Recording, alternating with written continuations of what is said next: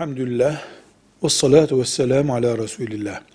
Nikah bir akittir yani sözleşmedir. Erkek ve kadın bu sözleşmeye şartlar getirebilirler. Şu olacak, bu olacak diyebilirler. Mesela erkek senin diploman var ama çalışmayacaksın. Ben hanımımı evde görmek istiyorum der. Kadın da bunu kabul ederse bu şart bağlayıcıdır.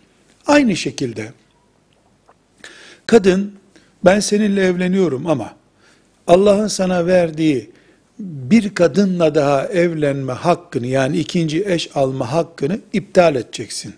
Allah'ın helalidir ama benim özelliğim senin bu hakkını kullanmama üzerine olacak dediğinde erkek de şahitlerin huzurunda tamam ben bunu kabul ediyorum derse erkek kendini bağlamıştır.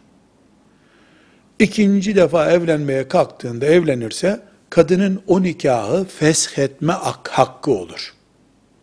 Erkek burada suçludur. Müslüman şartının kölesidir. Kabul etmeyecek.